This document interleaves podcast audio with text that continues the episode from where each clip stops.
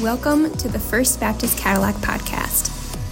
First Baptist Cadillac is a growing intergenerational family of faith whose mission is to make disciples of Jesus Christ. Join us each week as we engage God's Word together.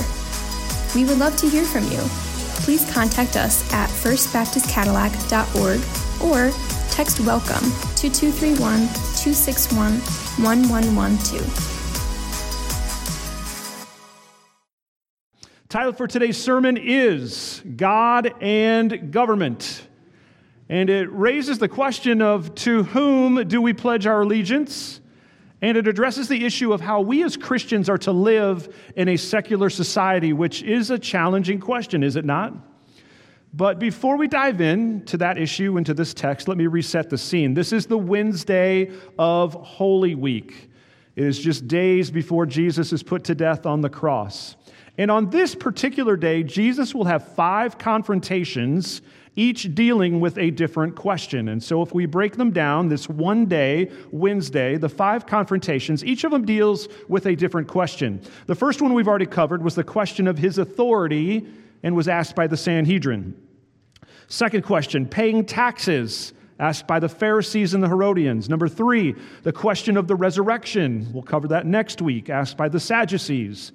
Four, the question of the greatest command, and that is asked by the scribes. And lastly, the question of whose is the son, whose son is the Christ, and Jesus himself will ask that question. And so, as you can see, we're on number two of those five. Now, with that in mind, would you please stand with me as I read the text? Mark 12, 13 through 17. It says, And they sent to him some of the Pharisees and some of the Herodians to trap him in his talk. And they came and said to him, Teacher, we know that you are true and do not care about anyone's opinion, for you are not swayed by appearances, but truly teach the way of God. Is it lawful to pay taxes to Caesar or not? Should we pay them or should we not? But knowing their hypocrisy, he said to them, Why put me to the test? Bring me a denarius and let me look at it. And they brought one, and he said to them, Whose likeness and inscription is this? They said to him, Caesar's. Jesus said to them, Render to Caesar the things that are Caesar's, and to God the things that are God's. And they marveled at him. Let's pray together. Father, this um, text is certainly relevant. It certainly hits home when we wrestle with these questions of how we are, as believers, as Christians, as citizens of the kingdom of heaven, how are we to live as citizens here on earth? And God, I know we can have some passionate opinions about those things. God, help us to set aside our passionate opinions and to open our ears and our hearts to truth and to live accordingly. And so speak to us this morning, we pray, in Jesus' name. Amen. Amen. You may be seated. Well, the, the outline for today looks something like this. Uh, we're going to start with the trap that the Herodians and Pharisees are attempting to lay for Jesus, and we'll talk about the parties, the pretense, and the plot underneath that section known as the trap. And then we're going to look at the truth that Jesus presents um, dealing with ultimate authority and then also delegated authority. And so let's begin with that first section, which is the trap in verses 13 through 14, and its first subpoint, which is the parties, asking the question who were these main players in our text today? Uh, we meet them in verse 13, where it says, And they sent to him some of the Pharisees and some of the Herodians to trap him in his talk. So the players are Pharisees and Herodians. Let's talk for a moment about who these groups are because they certainly help us to understand what is happening here.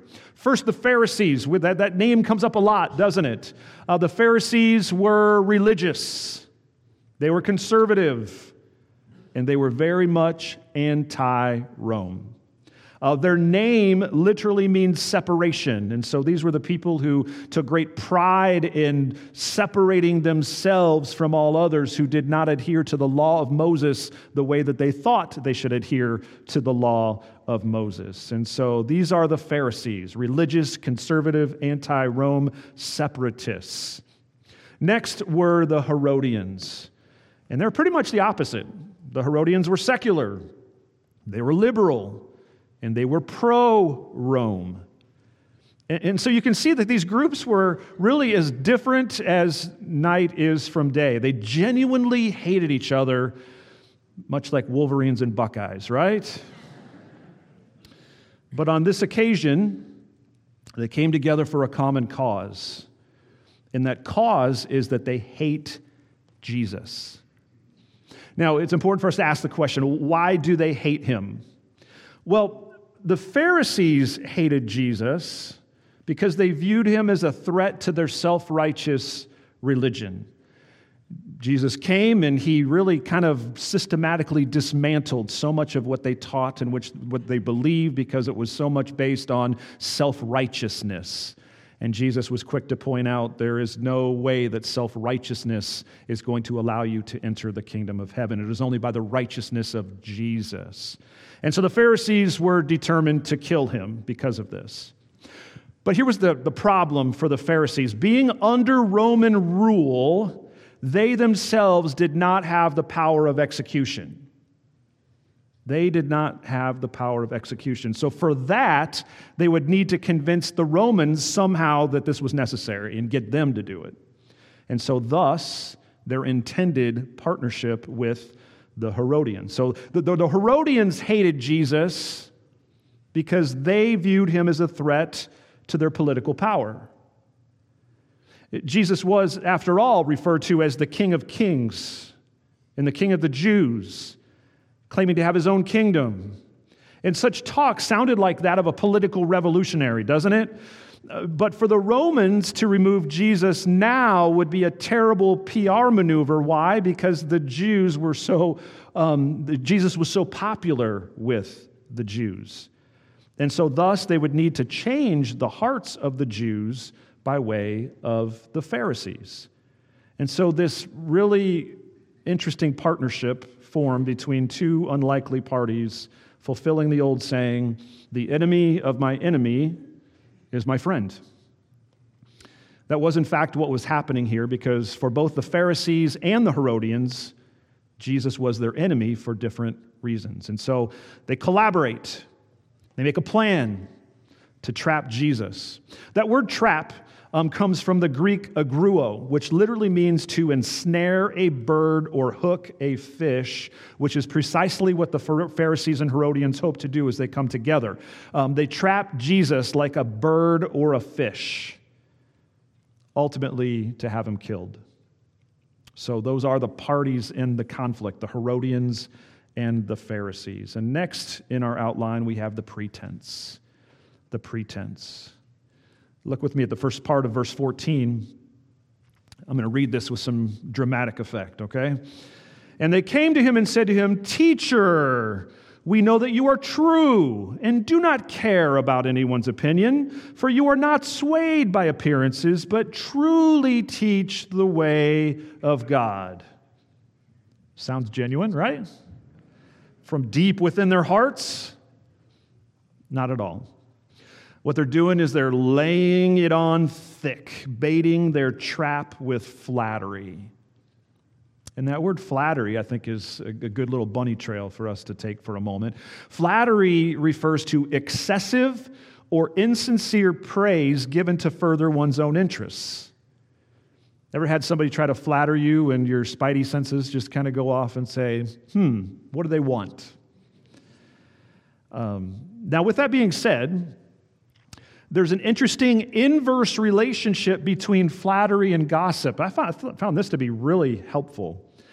Gossip involves saying behind a person's back what you would never say to his face. But flattery is saying to a person's face which you would never say behind his back. Isn't that interesting? And so true?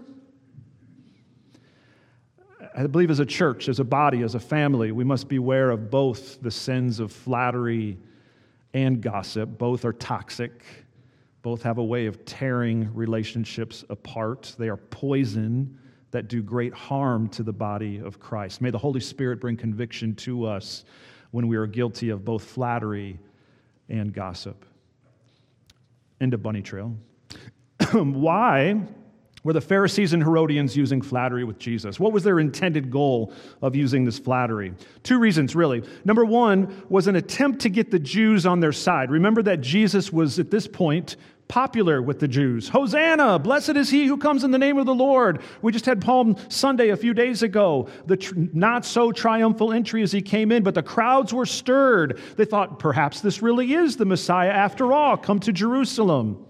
So there was an attempt by saying all these nice things about Jesus, using this flattery to get him on them on their side.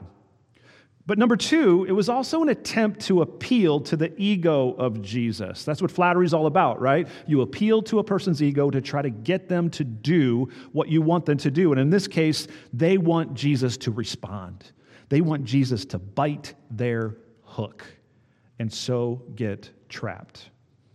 Now, what is truly ironic here is that the Pharisees and the Herodians believed nothing that they said about Jesus, but it was all true, wasn't it? Jesus really was teacher, he really was true. He really did not care about anyone's opinion. He really was not swayed by appearance. And he truly did teach the way of God. And so these impostors declared far more than they knew. So those are the parties. We've looked at the pretense and the flattery that they attempted to use to trap Jesus. Now let's look at the plot. What was, what was really the plan that they hatched to trap Jesus? Look with me at the second half of verse 14. They say, Is it lawful to pay taxes to Caesar or not? Should we pay them or should we not? Nothing like the subject of taxes to stir up controversy, right? It's a hot button today, it was a hot button then. The more things change, the more they stay the same. Now, this was especially a hot button for the Jews, and here's why. The Romans had ruled over them, had ruled over Jerusalem since about 63 BC. And so during that time period, in various levels, um, there was the requirement for Jews to pay at least three different kinds of taxes. Um, number one, there was something called a ground tax, everything that came from the ground 10% of all grain and 20% of all wine and fruit. And now, in an agrarian society where they did a lot of farming, that was a big deal. On top of that was number two, income tax, which was 1% of a man's income. I believe a man's income defined by being either a soldier or some kind of laborer. And then finally, there was the tax that's really in question today, which is the poll or census tax. It was the head tax, if you will. Essentially, the Jews had to pay a tax for the privilege of being subservient to the Romans that also implied that Caesar owned them and not God. And it was this controversial poll or census or head tax that is the issue of our text tax today. Now, on top of that, if you'll remember, there was also the corruption of the tax collectors that inflated these taxes even more. And so, when you put all of these ingredients together, the Jews were heavily and oppressively taxed. And you can imagine this did not sit well with them. So much so that in AD 6, so been sometime during Jesus' childhood, a man named Judas of Galilee. Now, this is not um, Jude, uh, the Judas that we talked about in the intertestamental period who led a different revolt. I don't know why it's always a Judas who leads one of the re- revolts, but here we have Judas of Galilee, who was the founder of the Zealots. You've probably heard that name before. We have um, a zealot, actually, that becomes a disciple of Jesus. Um, Judas of Galilee led a revolt basically over the issue of these taxes. The revolt was crushed by the Romans, and Judas was killed, but the bitterness over the taxes remained. Now, why would the Pharisees and Herodians use the question of taxes as a potential trap for Jesus? Well, here's why. If Jesus says, in answer to their question, not to pay taxes, then the Romans will turn against him in a hurry. Why? Because it will appear that Jesus is raising up an insurrection against the Roman government, just like Judas of Galilee did years ago. So, this was something to which the Romans were very hypersensitive. They wanted more than anything to keep peace and to squash rebellion. And they were especially hypersensitive to this during this particular time period. Why? What was going on this week? Passover. And so Jerusalem is filled with Jewish pilgrims. If there was ever a climate that was ripe for Jewish revolution, it was this week and this place and this time. So, if there's any sense that Jesus was teaching that the taxes should be boycotted, they would certainly appear as a form of rebellion against Rome. He would be arrested and then likely put to death for treason. So, that doesn't seem like a good option for Jesus, right? If Jesus says not to pay the taxes, then the Romans will turn against him. However, if Jesus says to pay the taxes, then the Jews will turn against him. Why? Well, again, because of their bitterness over the taxes, taxes which supported their oppressors and symbolized their subjection, and also they were used to finance pagan temples. Clearly, the Pharisees, who were the separatists, were not in support of this. And after all, isn't the Messiah supposed to come and bring deliverance from Rome and not more taxes? Either way, it would appear that Jesus has, in fact, fallen into this trap set by the Herodians and by the Pharisees. It seems like the classic catch 22 scenario, but is it? This brings us to the next main section of the outline, which is the truth. We'll see how Jesus operates in the midst of this trap. Um, the scriptures teach us, right, that the truth will set us free. And so here Jesus uses truth to free himself from this trap the, the first truth that Jesus teaches and has been teaching all along throughout his ministry is a lesson in ultimate authority. It seems like this is coming up a lot in these days leading up to Jesus' crucifixion. A lesson in ultimate authority. If you remember from two weeks ago in the sermon, when Jesus was asked, By what authority are you doing these things? We were reminded that there is no authority higher than Jesus. As it says in Matthew 28 18, and Jesus came and said to them, All authority in heaven and on earth has been given to me. All authority, every bit of it, belongs to him. And then in Ephesians 1:21 it says that Jesus is far above all rule and authority and power and dominion and above every name that is named, not only in this age, but also in the one to come. So it just keeps reinforcing, hammering home this truth that Jesus is the ultimate authority, which would seem to answer the question about taxes, right? Especially taxes that were used for immoral purposes. Surely Jesus would say, that his followers are exempt from paying such taxes to an immoral and oppressive government, and that their only responsibility is to his kingdom and his ultimate authority. That would seem to be the answer, right? But not so fast. Because while Jesus is the ultimate authority, he has also chosen to accomplish his purpose here on earth through delegated authority. And that is the second subpoint under the truth. Jesus has planned to accomplish his purposes here on earth through delegated authority. And specifically, God has chosen to accomplish his purposes on earth by delegating his authority to the church, to the family, and to the government. Now, for our purposes today, we're going to focus on God's delegated authority to the government. As it says in Romans 13, 1 through 2, listen carefully. Let every person be subject to the governing authorities, for there is no authority except from God, and those that exist have been instituted by God. Therefore, whoever resists the authorities resists what God has appointed, and those who resist will incur judgment. This passage teaches that it is God who ultimately establishes governments and that he accomplishes his purposes through them. That's a hard truth, isn't it? Especially to our northern Michigan sensibilities, right? Especially when governments act in ungodly ways.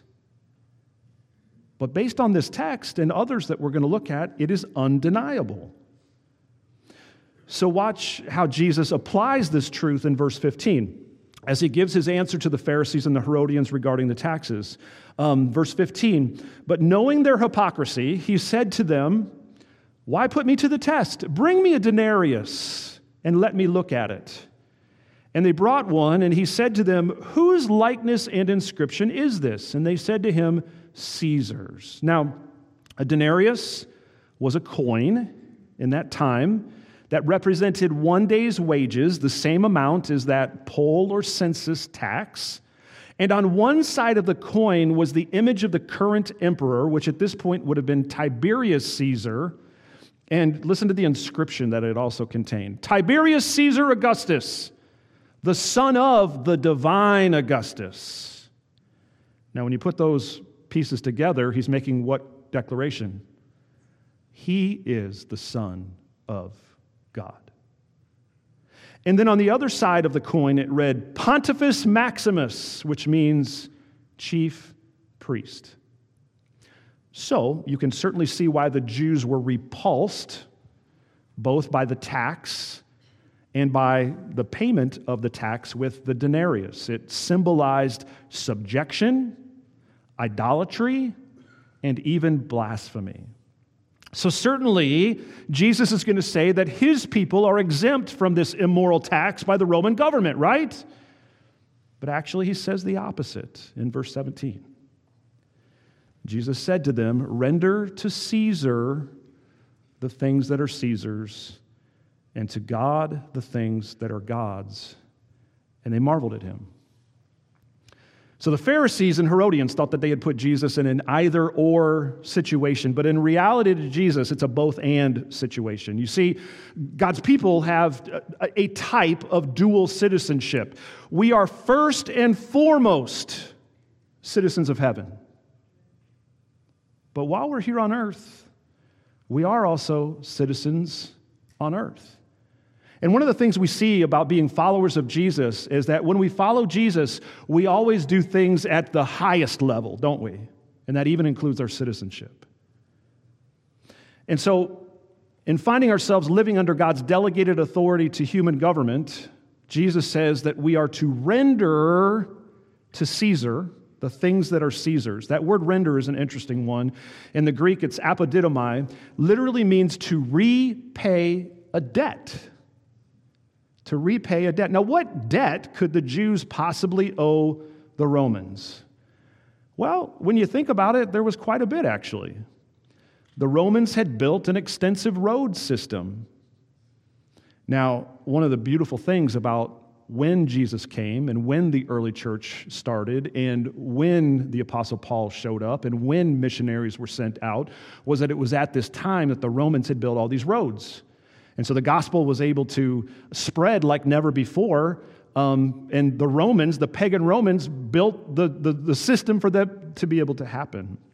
But the Romans had built an extensive road system. The, the Romans provided a certain level of civil order and protection.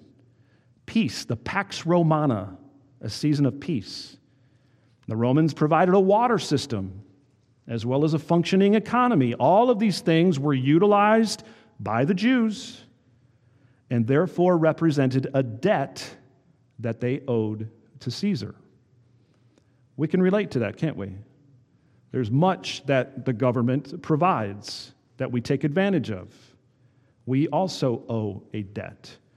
So, this is why Romans 13 reads the way it does. Let me read all seven verses of that passage. They're so important to us today. It says, Let every person be subject to the governing authorities, for there is no authority except from God.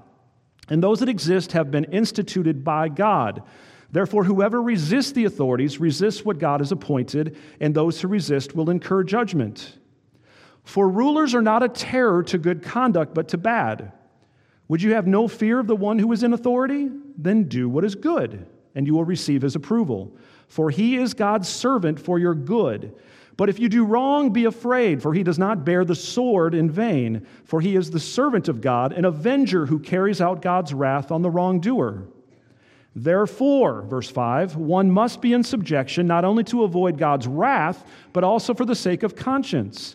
For because of this, you also pay taxes.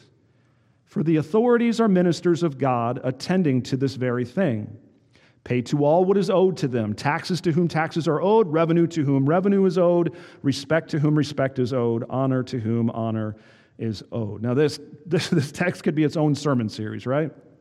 But for now, it's enough to highlight the role of government as a form of God's delegated authority here on earth in ways that I don't completely understand. We can do a lot of the what ifs and what abouts as we look at history, but um, my Bible tells me my God is sovereign. My God accomplishes all things according to his purposes, even the things we don't understand, even the things that like make us scratch our heads and say, I don't, God, I don't understand, but he has his ways that are higher than our ways. And in light of this, we should pay our taxes even when the government does things with which we do not agree or are even immoral. Do you think the Roman government, led by the emperor in Jesus' day, was immoral? 100% he was. Even so, Jesus instructed his followers to be exceptional citizens and to pay their taxes.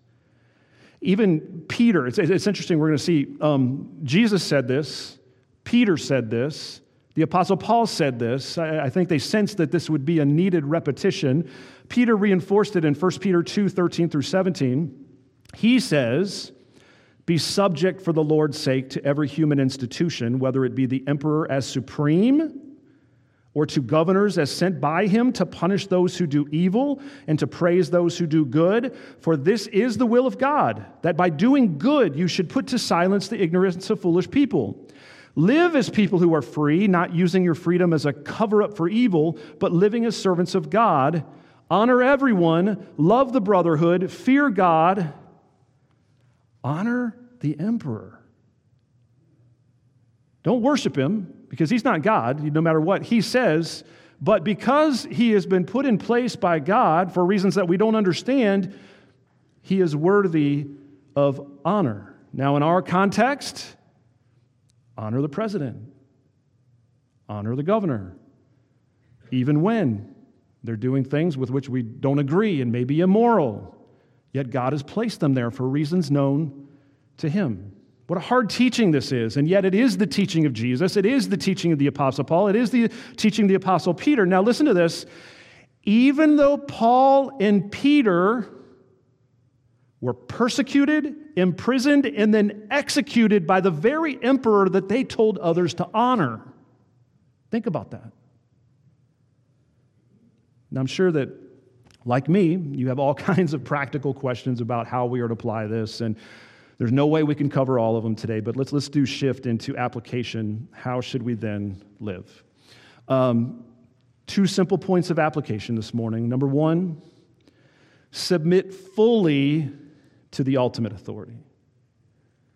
Submit fully to the ultimate authority. Now, why is this important? There's both a theological reason for this and a practical reason for our submission to God as the authority in our lives. First, the theological reason, which is this, and it's, it's such a cool point of connection with our text today God's image is stamped on us.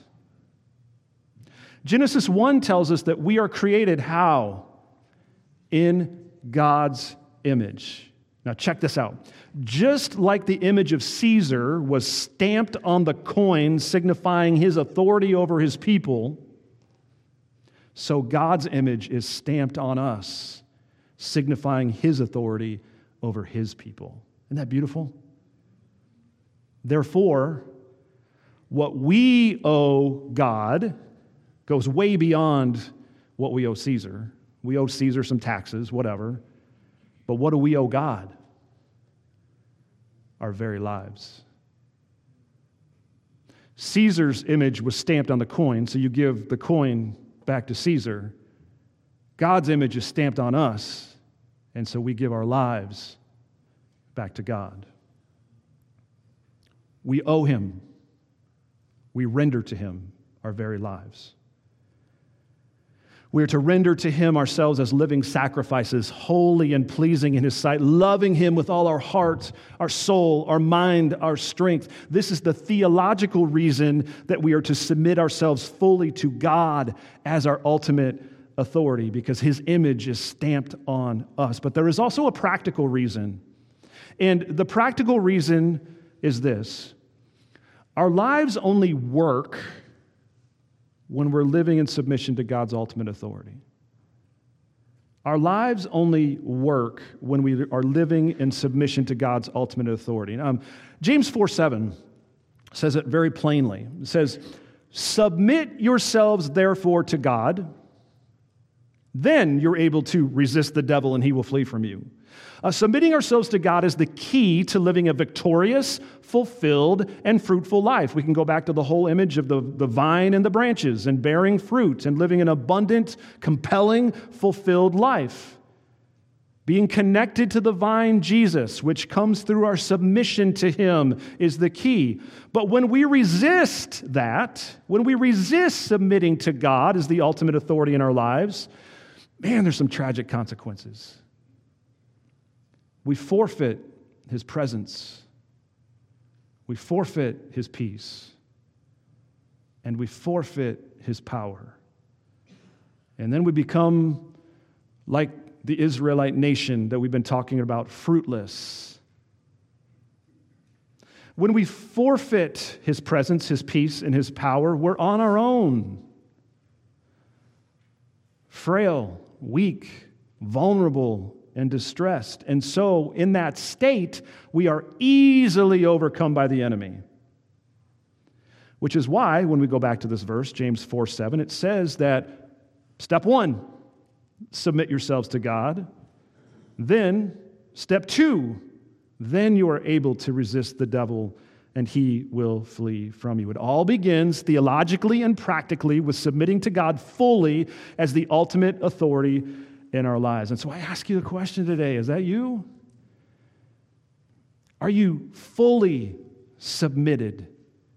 Not holding certain things back, not saying that's mine, because it's all God's, isn't it? But an important component to fully submitting to God as the ultimate authority is we are to submit as fully as possible to government authority.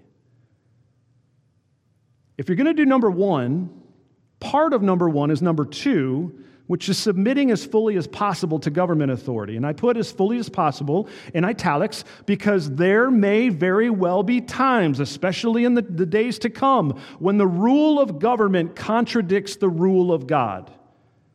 And the government orders us to do things that are contrary to Scripture. In such cases, what do we do? We are obligated to disobey.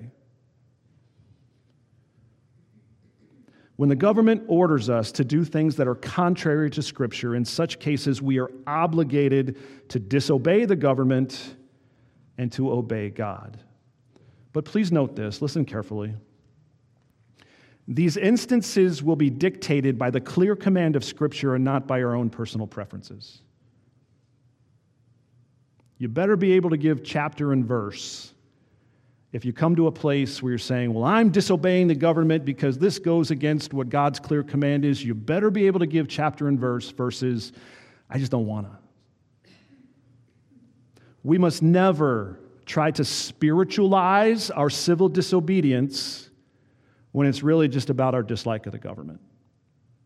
Let me say that again. We must never try to spiritualize our civil disobedience when it's really just about our dislike of the government.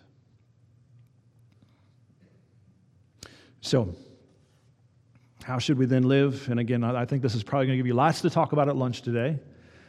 and in connect groups. Number one, submit fully to the ultimate authority. It all begins there. It all begins there. But number two, submit as fully as possible to government authority, even when it doesn't make sense, even when we question, even when we don't like it. Why? Because God has instituted that authority for reasons known sometimes only to Him, but to accomplish His purpose and plans here on earth, which is all accelerating to a grand conclusion, isn't it? The day when Jesus will return and there will be a government that will always be righteous, that will always be good, that will always be holy. Even so, come quickly, Lord Jesus. Amen? Amen. Let's pray. Father, I think this is an area where Satan would love to get a foothold in our lives and to cause us to develop a certain bitterness about government, a certain bitterness about society, about our leaders. And God, while it is readily admitted that so many of our leaders are far from you and are governing in ways that do not represent the values of the kingdom of God,